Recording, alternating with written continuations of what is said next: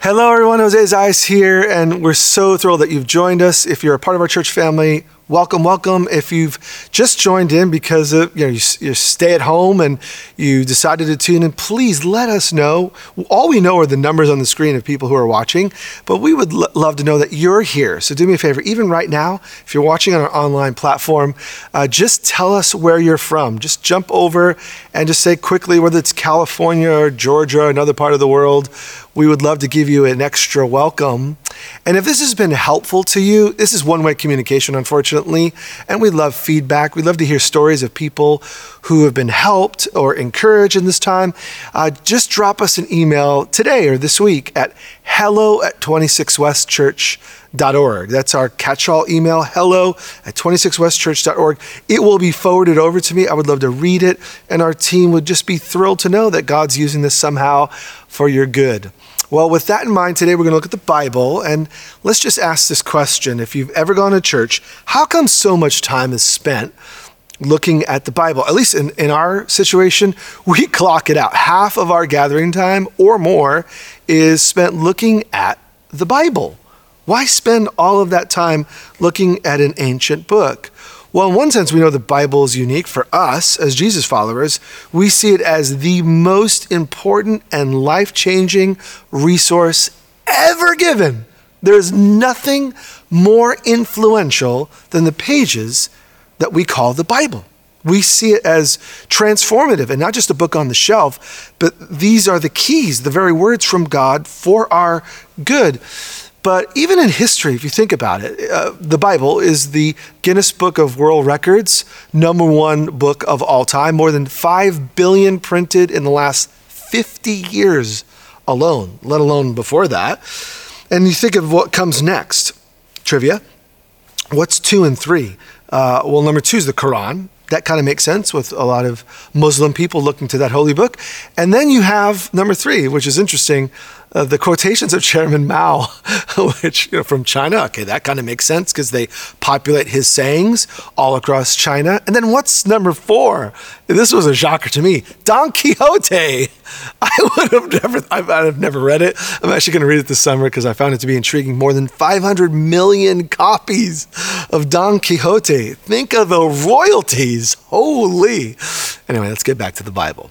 The Bible is the number one book of all time. And what does Jesus have to tell us? Not only about the significance of the Bible, but the power of the Bible, where we're going to see it. If you've been with us, we're in uh, the way of Jesus. We're in Matthew's 5, 6, and 7. Last week we looked at salt and light. So, so Jesus says, Let your light shine so that people will see your good deeds and bring glory to God you and I matter because God is going to work in and through us for the good of others. So Jesus announced to his disciples good news. Your lives are useful, which is a radical message in Jesus' day for him to announce to people who were not the religious authorities. Jesus goes to people who haven't gone to quote unquote seminary. Jesus goes to people who have no political clout and he says, You are the salt of the earth and the light of the world. Now, some people would say, like, that's a radical claim. And some may wonder, where's Jesus getting this stuff? And I think by the time Jesus is speaking, doing his miracles, some are wondering, is he in line with God's messengers? And then he announces, look at verse 17. Some may be thinking, well, Jesus has his own message, which was different than what God had already said. Hold on. Look at Jesus quoting about the Bible. Verse 17 Do not think that I've come to abolish the law and the prophets. I've not come to abolish them, but to fulfill them. And then these impactful words, verse 18 For truly I tell you, until heaven and earth disappear, not the smallest letter, not the least stroke of a pen will by any means disappear from the law until everything is accomplished. Therefore, anyone who sets aside one of the least of the commands and teaches others accordingly will be called least in the kingdom of heaven.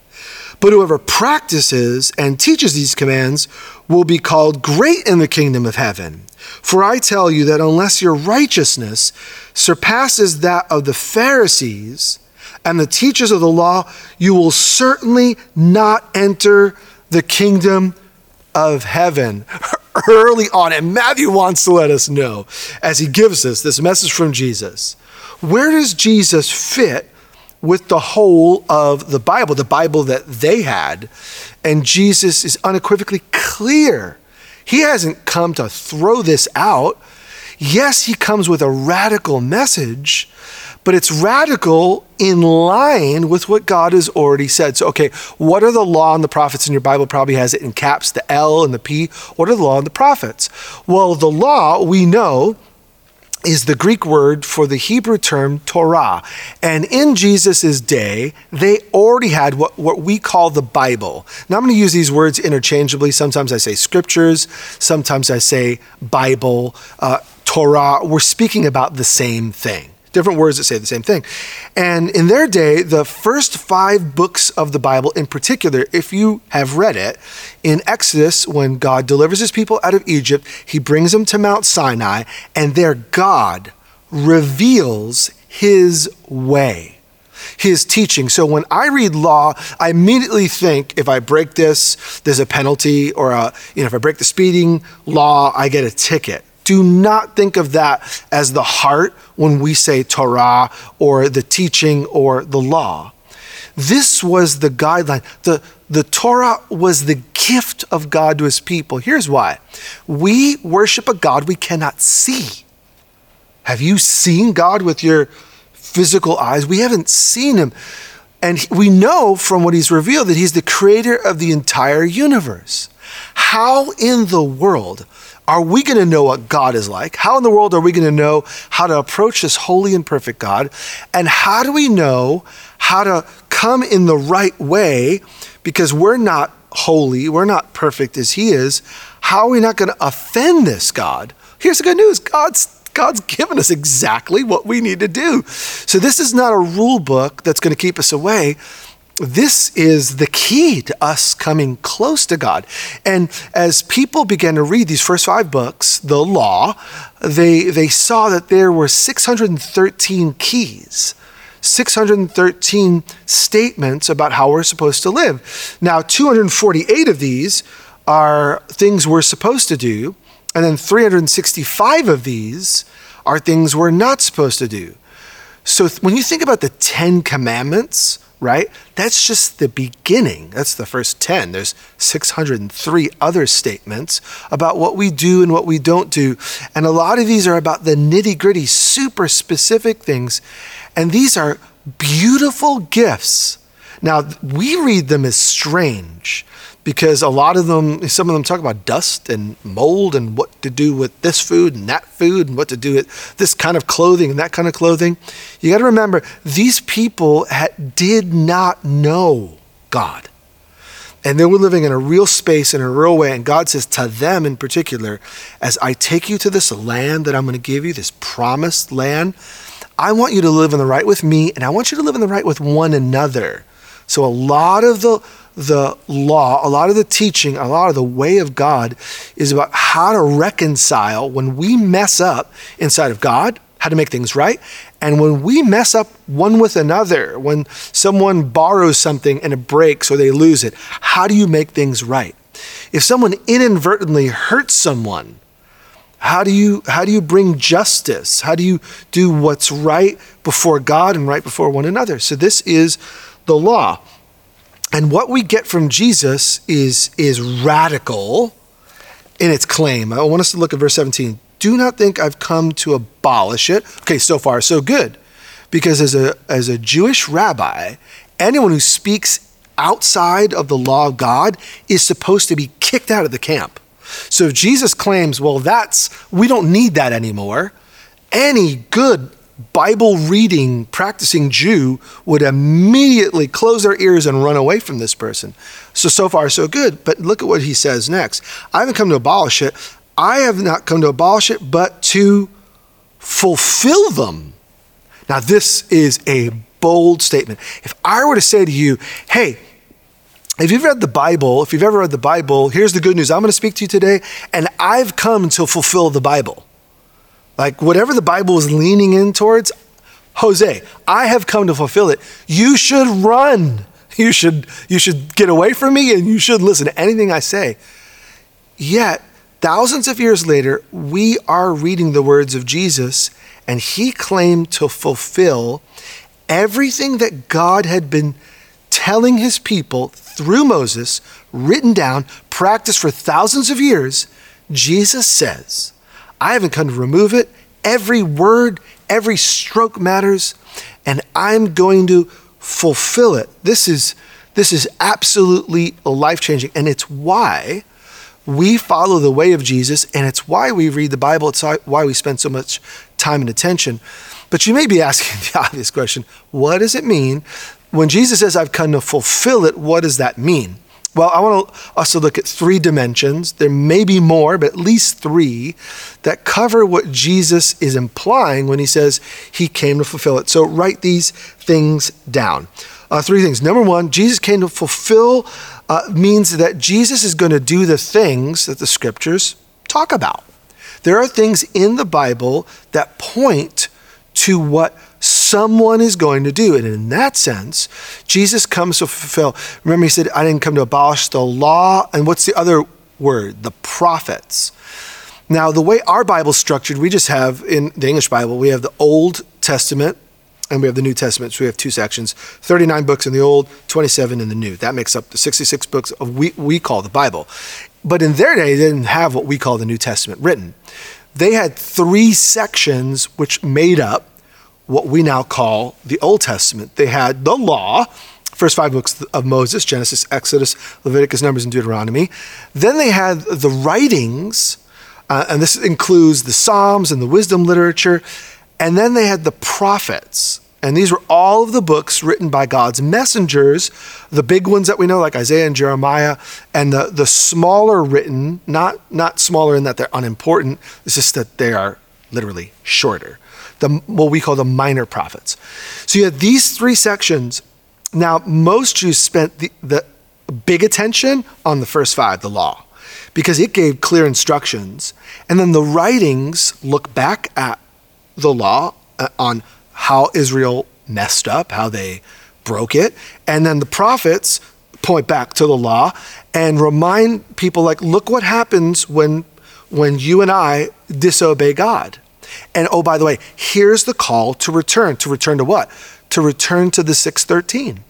To return to the way of knowing God and living in a way that honors him and honors one another. Okay, so so Jesus is saying, I've come to fulfill the law and the prophets. Now, the prophets, that's what Matthew hints at all in his gospel. You're going to see seven times by, by this occurrence here that Jesus came to fulfill, to fulfill, to fulfill. In chapters one through four, you already see it seven times. And what does Matthew do? Well, he tells us clearly. Look back at Matthew 1 as an example, but there's seven of them already. 122. All this took place to, quote, fulfill what the Lord had said through the prophet. And then he quotes from Isaiah The virgin will conceive and give birth to a son, and they will call him Emmanuel. And then Matthew puts like in brackets so people know what Emmanuel means. That means God with us. So Isaiah's got a prophecy about this virgin that's going to conceive. And what does Matthew tell us?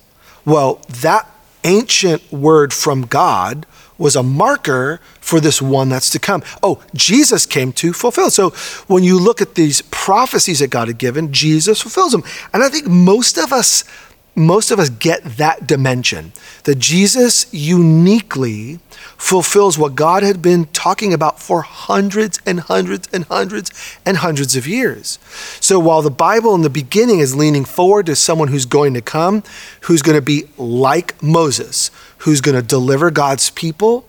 Uh, who is that person? Well, we know what they're going to be like because we have tangible words that need fulfillment. And so Jesus does that. Great.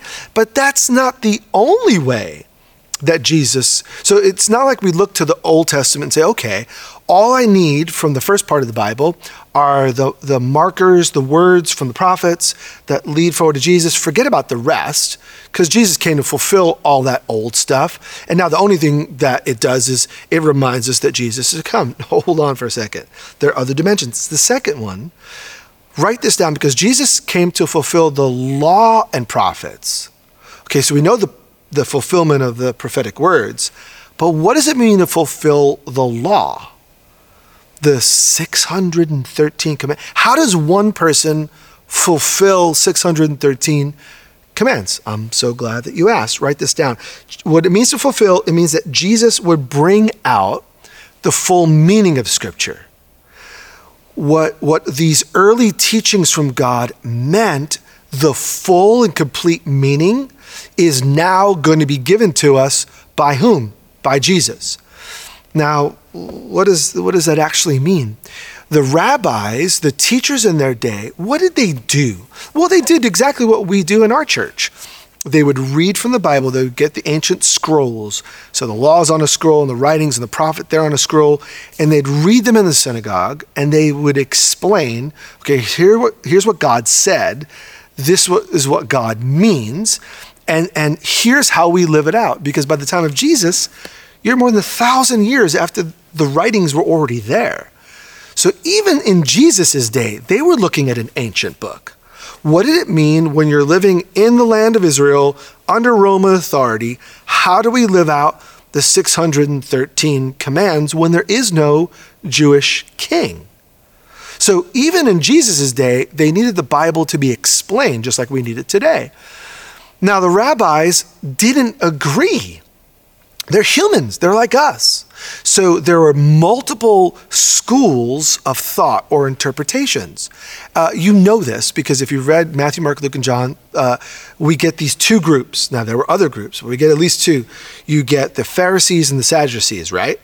So they read the Bible and they didn't agree.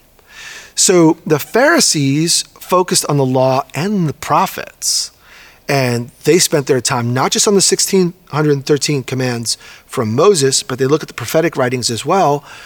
And so they taught from both. The Sadducees were a different group and they, they acknowledged the prophetic writings, but they only focused on the first five, the Torah. So they came to different conclusions because they didn't take the writings and the prophets as authoritative or as weighty or as important as the first five books. So Jesus, and if you don't know that, Jesus, you, you, may miss some nuances in Matthew, Mark, Luke, and John.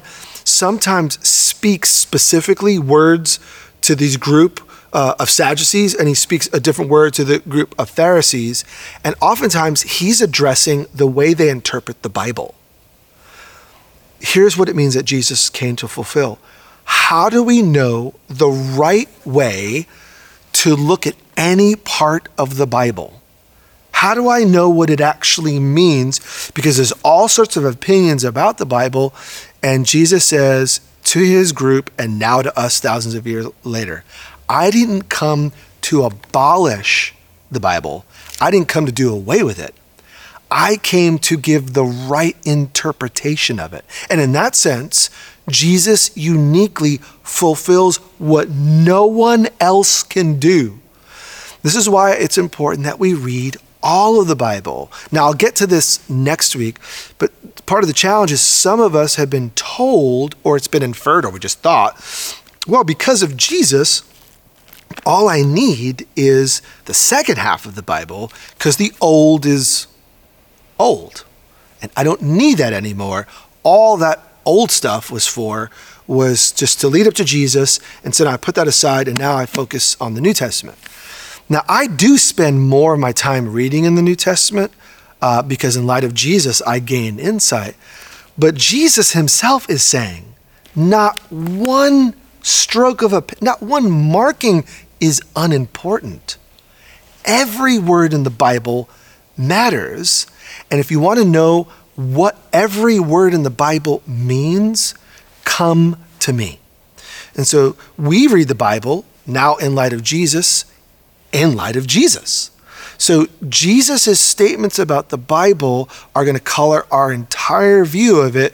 And so if I want to know what something means in Genesis, Exodus, Leviticus, Numbers, and Deuteronomy, what I do need to do is read those and then I need to read Jesus. By the way, in this message we call the Sermon on the Mount, we're going to look over the course of the next few weeks over six particular things in what we call the the law, the Torah, that were disputed in their day. And Jesus is going to take the Bible and read it. You have heard it said But I say to you, and he's going to show us the true meaning of Scripture. And if you know the teachings of the Pharisees and the Sadducees, in some cases he's going to agree with them, and in some cases he's going to rebuke them and say, Oh man, you, you have good intention, but you actually have it wrong. So, Jesus, number one, he came to fulfill what the Bible was going to say about him. He fulfills all of these prophecies, all of these predictions, all of these particular words. Jesus says, I'm standing before you. The Bible is speaking about me. And in the second dimension, uh, we know that Jesus is the one who can interpret the Bible. What is it? Remember, the law, the Torah, the teaching wasn't meant to confuse us, although when we read it thousands of years later, I get it. Some of it looks just confusing. It was meant to draw us close. But because of our own sinfulness, because of our own ignorance, because of our own arrogance, sometimes we find ourselves far from the heart of God. Do you know there are things in your life right now that you're doing that may not be pleasing to God and you don't even know it? You just haven't thought about it. Like you actually haven't given it any serious consideration. And so what Jesus says is, hey, if you if you feel like you don't know what to do, what you need to do is not just to read what God has said, you need to follow me. Jesus is the center. And so, if I want to know what the heart of God is on any issue, I'm going to begin with looking at Jesus.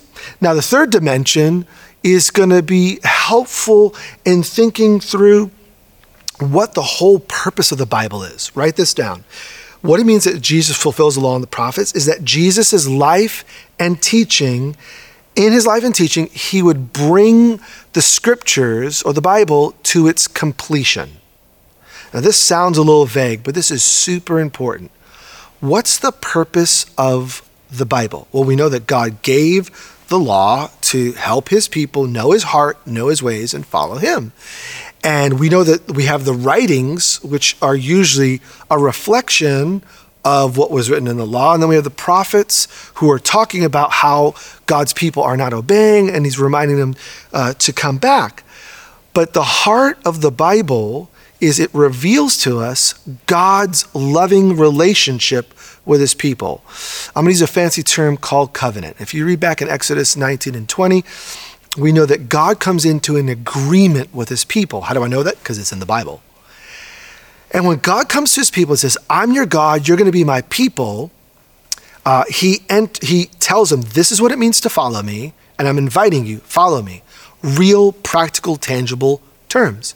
And so the law, in one sense, are, is the terms of the covenant. Here's what God will do, and he will, here's what he's calling his people to do.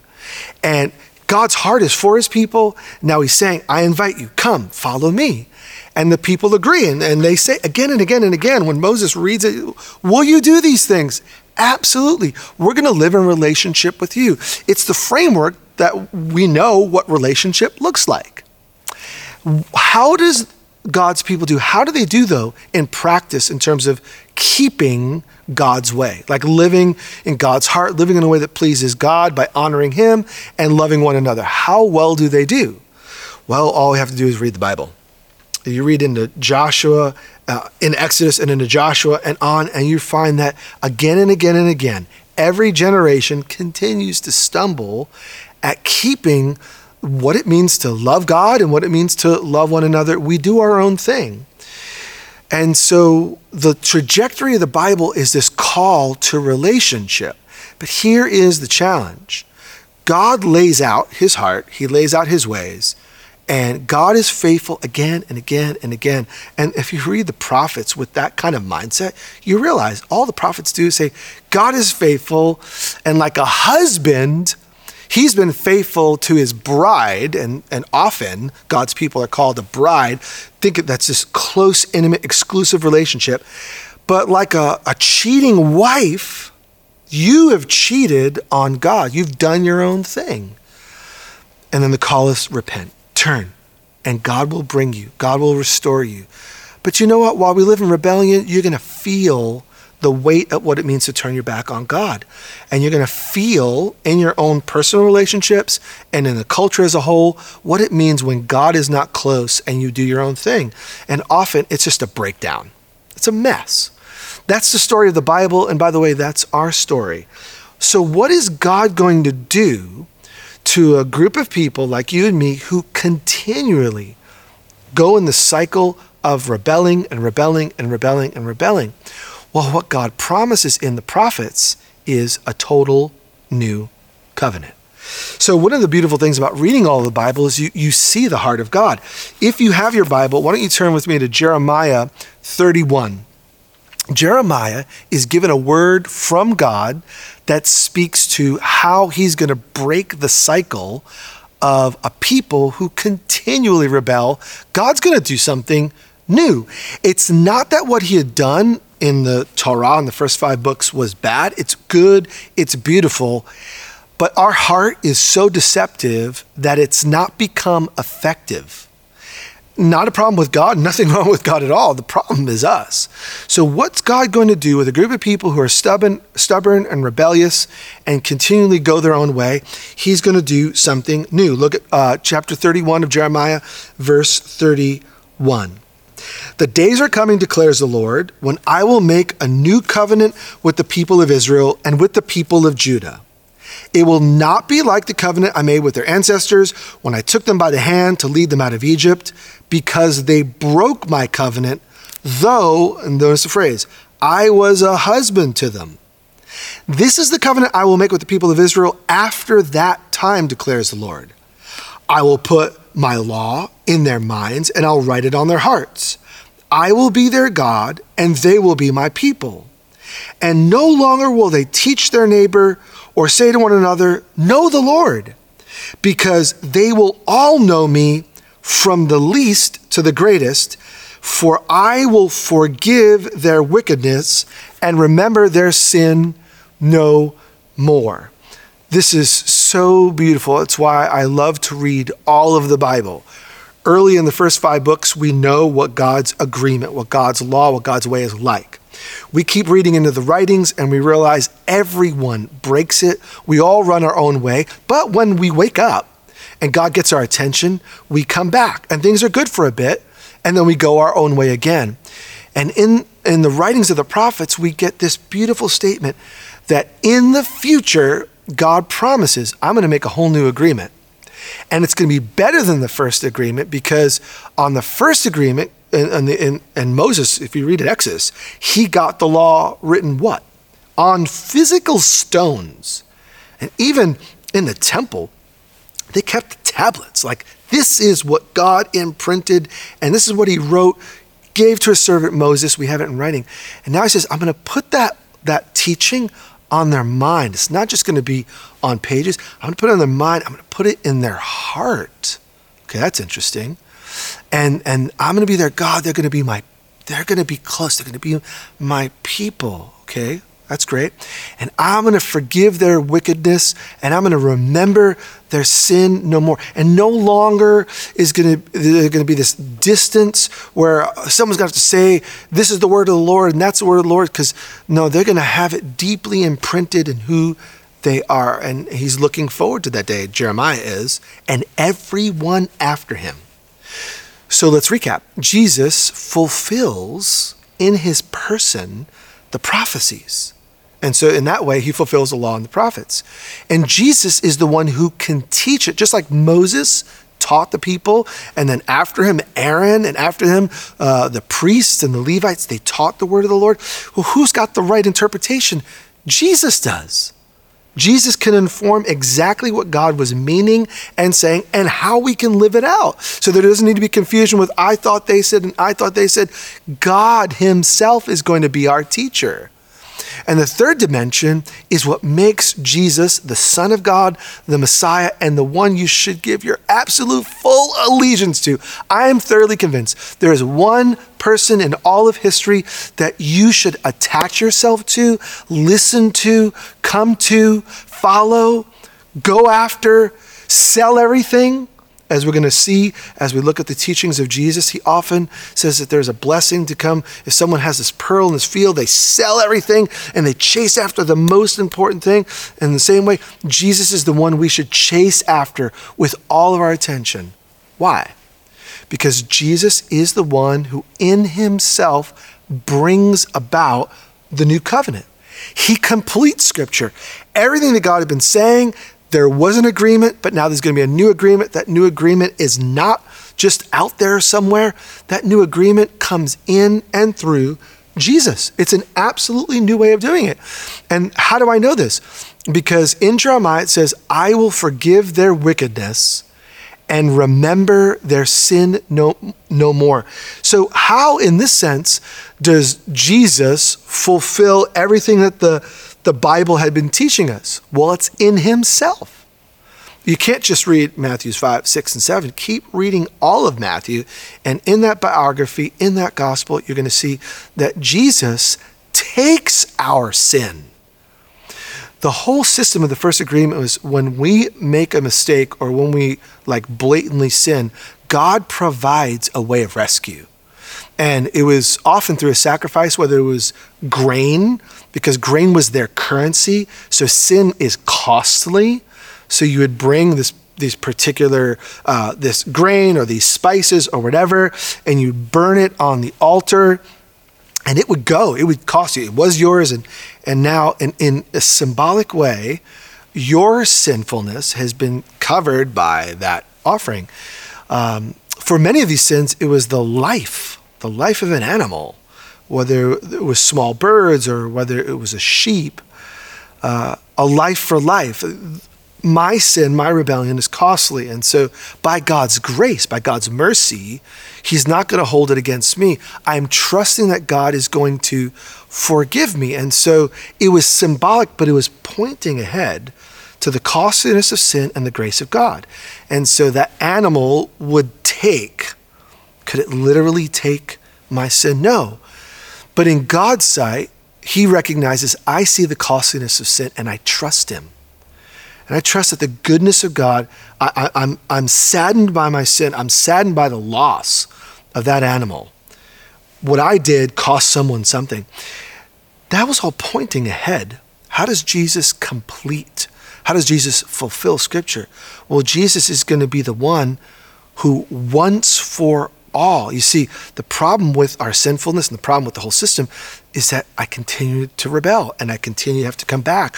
And the priests have to make things right. And the priests have to do sacrifices for their sins. And they have to be in a right spot. And then I have to be in a right spot. And the sacrifices to be in the right spot. And I have to come all the way to Jerusalem every time I would offer the sacrifice. Do you know I can't sacrifice it in my own backyard? I have to make a trek to one place where God's presence is to be made right before God. And you know what? All of that was grace. God provides a way of escape. But now, here's the good news in Jesus, He's the once for all sacrifice. And now, if nothing to do with Matthew, but if you read Hebrews, Hebrews, uh, the writing of the Hebrews is th- that reminder. You read Hebrews 8 and 9 in particular. In chapter 9, it talks about how Jesus is our great high priest and how Jesus' sacrifice is the one that could make all of us clean. And, and Jesus' sacrifice can cleanse our conscience.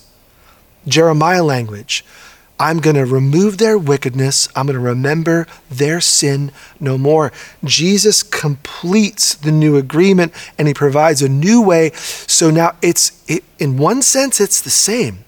I came to God guilty, and by faith, coming God's way, I received grace and mercy and the ability to live close. And now, because of Jesus, it's not that Jesus throws out the Bible, is Jesus completes what the Bible was pointing towards, is that's closeness with God and the removal of wickedness and sin so that on my mind and in my heart. Don't think organ, think of the central place where you make your decisions. In the deepest place, you and I will know Jesus, the living God, and we will be able to follow Jesus because he's going to give us something within that we didn't have without. And we know looking forward and read over to, to the book of Acts, the way that we're going to be able to follow Jesus' teaching is he's going to give us the Holy Spirit. And so now the Word of God, which is absolutely beautiful, every word in it, cover to cover, we can now live into it. And the goal of the Bible is to bring us close to God and keep us from our own devices, right? keep us from going our own way. Now, what God has said will be written in our mind, in our heart, and we will have the power to live it out because of what Jesus has done. In Jesus' sacrifice, in Jesus' death and resurrection, and in Jesus' ascension and giving of the Holy Spirit, you now, I now, we together have the thoughts of God. We can know His will. Where do you go to direct your life? How do you know God's will? How do you know God's heart? How do you know God's direction? Well, guess what? It's not just the book, it's the Bible is the Word of God, which points us to the person of God, Jesus Himself. So I get to know God Himself in and through Jesus, but how do I know Jesus? It's through the Bible. And so, what we're going to see over the next few weeks is Jesus is going to go one by one through these various words from God to his people, and he's going to give the right teaching. But Matthew's 5, 6, and 7 only hint to part of the story. You got to read all the way to, to chapter 28, to the end of Matthew, to realize that it's the person of Jesus that makes life with God possible. All right, let me just bring this full circle. How do we know God? Well, we know God through the Word the written word of God through the Bible, but we know God through the physical word of God, Jesus Christ himself. And so let me just ask you two questions. And I know many of you are in our community groups that you can use to kind of press into what this means for life for us today. First question What influence is the Bible having on the way you think and the decisions that you make? You say, we want to follow the way of Jesus. Well, then I would just ask you, well, what influence is the Bible having? Because there's no way that you and I are going to know the heart and the will of God apart from the Word of God. So ask each other that question, not as a guilt trip, but as an opportunity to be honest. Some of us have undervalued the importance of Scripture, of the Bible, of the teaching in our lives, and we just think we're going to get it right ignoring the Bible. Second question goes along with it, and it kind of presses into our heart and motivation. What would it take for our love for Jesus to grow through the Bible? What would it take? What if the Bible's not having as much influence in our life? What is it going to take for our love for Jesus to grow through the Bible? Ask those two questions. Maybe you're as a family, maybe you want to do this together today definitely in your community group this week, wrestle with those questions and let's invite the Holy Spirit to prompt maybe some things we've been ignoring, maybe some things we've been flat out rejecting, but for many of us, just things we're not even thinking about. And our prayer for you that this week and in this season of our life as a church, that our love for the Bible would grow because it helps fuel our love for Jesus. And in loving Jesus, we would end up loving the Bible. Let's pray together. Lord, I thank you that you've given us real clear direction. We don't have to guess your will, we can know it because you've given us the written word of God. But Lord, we confess we haven't read it as we ought to, we haven't thought about it as deeply as we ought to, and we find ourselves falling short of it. But Lord, thank you for grace. Thank you for mercy. Thank you for the giving of the Holy Spirit. Thank you for the person of Jesus. Jesus, thank you that you came to complete, you came to open up the new way that we can walk by faith, by God's grace, into this new and abundant life. Thank you that you haven't left us alone, but you've given us the Holy Spirit so that we can know your teaching and have it in our mind and heart. Lord, we want to go in your direction. But we confess again today, we need your help. We need your work. We need your power. So, Lord, whatever it is that's going to fuel us to an ongoing, growing relationship with you, we pray that you would do it. And, Lord, whatever's hindering us from growing in a deeper, loving, day by day, moment by moment relationship with you, Lord, expose it so that we can deal with it and, and draw deeper and closer to you. We pray these things because we know you want to do them in us as people and as your church. In Jesus' name, amen.